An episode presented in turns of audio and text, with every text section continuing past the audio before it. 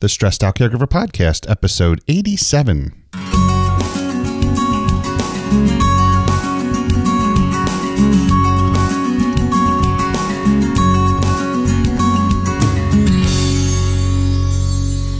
Hello, everyone, and welcome once again to the Stressed Out Caregiver Podcast, the show dedicated to providing tips and strategies to everyone caring for an elderly loved one. My name is Casey Price, and this podcast exists to help make your job, the job of caring for your elderly loved one, a whole lot less stressful.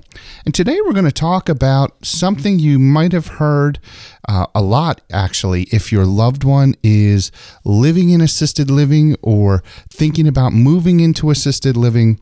And that something is this What is a Medicaid bed in an assisted living community? So, the phrase Medicaid bed, what is that? Well, in many states, when an assisted living community accepts Medicaid, there is a limit to how many residents can live there as Medicaid beneficiaries. This is usually because Medicaid pays the assisted living community significantly less than private pay residents pay them. So Medicaid pays less than people who are paying them out of their own assets. Given their financial setup, the assisted living community can't have too many people on Medicaid. Well, otherwise, they wouldn't be able to keep their doors open for business. They just wouldn't be profitable. So they have to be careful in how many people they have in their community receiving Medicaid benefits. So, if, for example, an assisted living community has 100 beds, they may only have 5% or whatever percentage Medicaid requires them to have allocated for Medicaid beneficiaries. So 5% of the 100 or 5 beds allocated as Medicaid beds. So in a in a community with 100 residents, there might only be 5 Medicaid beneficiaries living there at any time. So, in that scenario, you would say the community has five Medicaid beds, none of which might be available.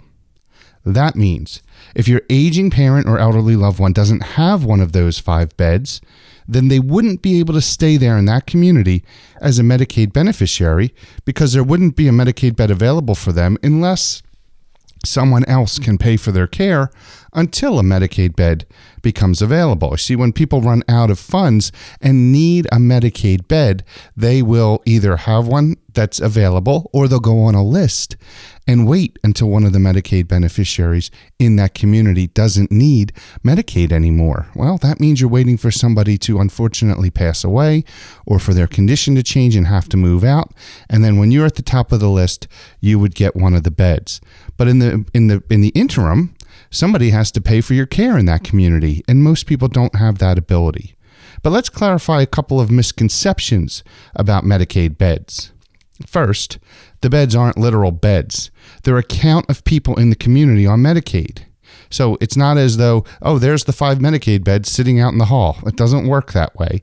It's just how many people are on Medicaid in the community. The beds aren't in a certain part of the community.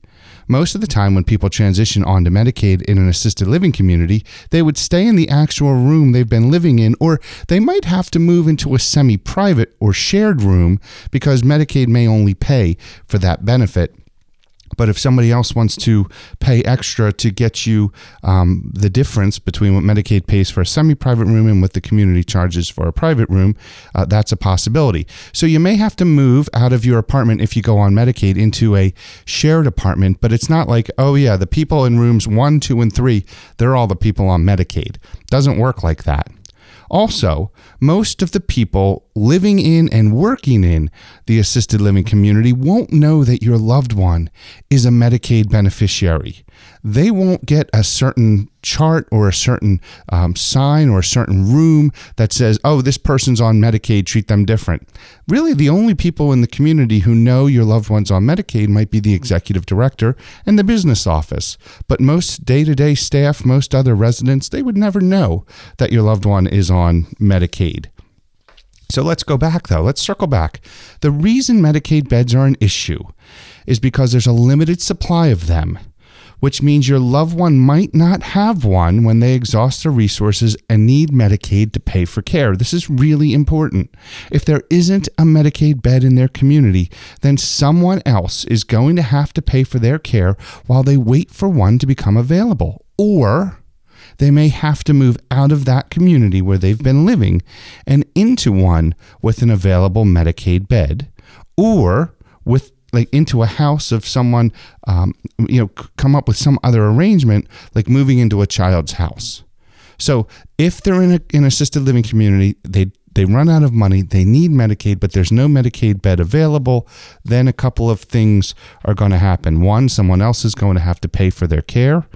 Two, they're going to have to move out into a, another assisted living community uh, that has a Medicaid bed available. Three, they're going to have to move out into a nursing home where they'd be able to get Medicaid, and sometimes that's the appropriate transition. Uh, four, they would have to move in with a child or, or someone else who could provide care for them that they need um, because they wouldn't be able to get it in the assisted living community. If there is no bed, and your loved ones spent their assets down on their care. They ran out of money paying for their their um, time in the assisted living community, that can be a really difficult situation because it may not be easy to get a Medicaid bed in a different assisted living community. So, if someone is an assisted living appropriate uh, care recipient, so they live in assisted living, they're not really not appropriate yet to transition into an, to a nursing home and they've spent all their money in one community, moving into a different one, a different assisted living community to try and get a Medicaid bed could be very difficult. Why? Well, the other community probably has a limited number of beds as well, and the new community or the other community would probably have a private pay requirement. And we've talked about private pay requirements in, in a previous episode of the podcast, but that private pay requirement is an amount of time that the assisted living community would require a resident to pay out of their pocket before they could apply for Medicaid. So it could be a real issue if there isn't a Medicaid bed available for your loved one when they need Medicaid so this isn't this is something that requires some planning to make sure that you have a clear path to a Medicaid bed in the assisted living community where your loved one is living or you have an alternate or living arrangement set up in the event they have to move into an, a different assisted living community or a nursing home or out of the out of the assisted living into someone's house or someone else is going to be willing to pay their bill while they wait for that bed to become available. One question people ask all the time is when I move into the assisted living community, can I get some sort of guarantee that when I run out of money, I'll be able to get a Medicaid bed? And the answer most times is no, you won't be able to get a guarantee. And the other issue is this even though you get a guarantee, it doesn't mean that you won't need to move out due to a change in need that the assisted living says they can't accommodate any further. So you might have a guarantee in an assisted living community about a Medicaid bed, but if your condition were to change, you might have to move out into a nursing home uh, at the time where it looks like you'd be going on Medicaid because the assisted living community wouldn't be able to care for your loved one anymore. So just because you do have a quote unquote guarantee, it doesn't mean you're guaranteed a bed in the end, after all. But like I said, most assisted living communities won't guarantee the ability for your loved one to stay there on Medicaid, which of course leads to uncertainty. You know, there's there's uncertainty when you move into an assisted living community and you can't have a promise that when you run out of money, they'll have a bed available for your loved one, but it is a scenario that pretty much everyone moving into assisted living has to deal with. Don't be scared by it. Get your loved one in the place where they will have the highest possible quality of life. That means if they're assisted living appropriate, you, know, you really want to get them into an assisted living and not jump that level of care into nursing home if if that's appropriate too. Try and maintain their highest possible quality of life as long as possible.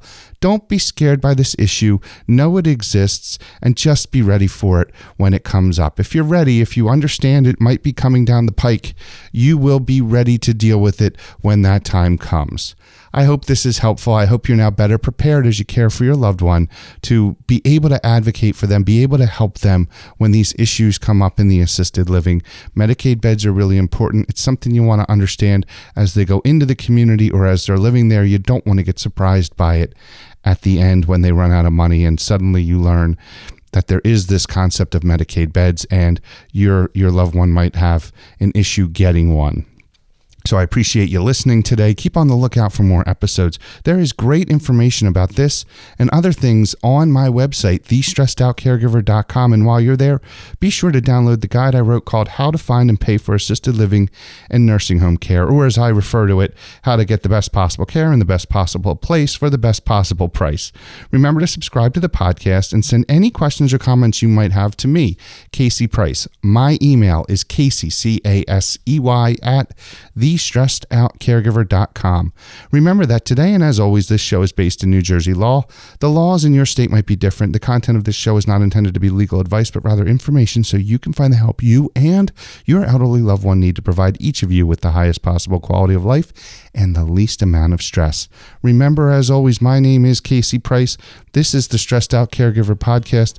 This is the highlight of my week when I have the privilege of talking to you. I really do enjoy this. I hope you get a lot out of it. I hope you get high value and lots of benefits from listening to this and collecting this information. And until I have the privilege of sharing with you again, I wish you nothing but the best.